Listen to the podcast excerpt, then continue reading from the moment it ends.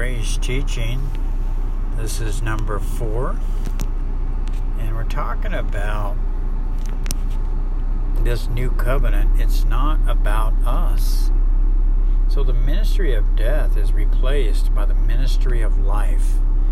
In Second Corinthians, this is Paul's um, second letter to the church in Christ at Corinth, um, chapter three, verse seven and nine. He's going to give us in these uh, in these verses here, the old covenant versus the new covenant. And I'll read. Now this is the old covenant. He says, if the ministry that condemns men brings condemnation is glorious, how much more glorious is the ministry that brings righteousness? And that's the new covenant. And so notice how the old covenant brings condemnation and condemns men, but the new covenant brings righteousness. For what was glorious has no glory now in comparison with the surpassing glory. And if what was fading away came with glory, how much greater is the glory of that which lasts? And so in that in that verse there, keep in mind, um, the old covenant had glory, but in comparison with the surpassing glory, it was, Paul described it as fading away. So it was fading away, the glory of the old covenant. Yeah, and it came with glory. But how much greater is the glory of that which lasts? So this new covenant glory of Christ and what he's accomplished for us lasts forever. That's why this new covenant is not about us. Remember, Jesus died for us so he could give his life to us, so he could transmit his life through us, and now we're participating with him in this. Remember, the law stimulates sin. If you want to add um, law to a believer, you'll fuel sin's engine in that believer to go out and sin. Just tell them not to touch the wet paint. Tell them not to walk on the grass. And you'll see them rebel and do exactly what it, what you're telling them not to do. So again, if you want to f- stimulate sin in the believer, um, just add law. Add laws to their Christian life.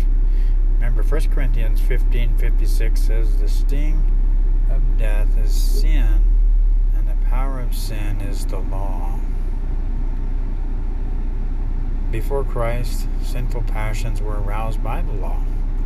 Romans seven five tells us, when we were controlled by our old nature, sinful desires were at work within us, and the law aroused these evil desires that produced a harvest of sinful deeds, resulting in death.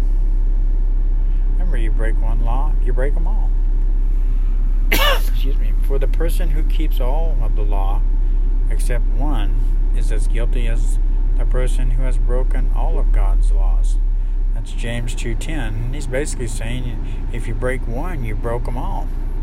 Remember, Israel, the first pa- the first command was, thou shalt not have any other gods before me. And here they were breaking that first commandment as Moses walks down, looks down at the people. So they're making a golden calf for themselves to worship, and that's going to be their god. So, and uh, cursed if anybody obeys the law. This is the problem with the law. Galatians three ten, the Apostle Paul says, but those who depend on the law to make themselves right with God are under his curse. Now keep in mind, he's just talking about human effort. If the church goes over and, and tries to get themselves right with God through human effort, um, after starting through faith, then that curse is on the body of Christ. What is the curse? Well, it's separation from Christ, and you fall from grace, and self-condemnation. And so keep in mind that Galatians five four, he's saying, if you're trying to make yourself right with God through the law, or by keeping the law, or human effort, you've been cut off from Christ, and you've fallen away from God's grace. Now the thing about this is, is you're always one spirit with Christ, and so you're never away from Christ. But when you go independent, when we do go independent, um, we choose to cut his life right off. and we choose to live independent lives through human effort. And when we do that, we don't experience our completeness in Christ, as Paul promises in Colossians two ten, and you're complete through your union with Christ. And so, of course, there's condemnation. You know, that word condemnation actually means to pronounce guilt. And that's something the accuser of brethren does all day long when we're choosing to leave the tree of life and go over to the tree of the knowledge of good and evil, which is just living an independent life. So what are we to do now?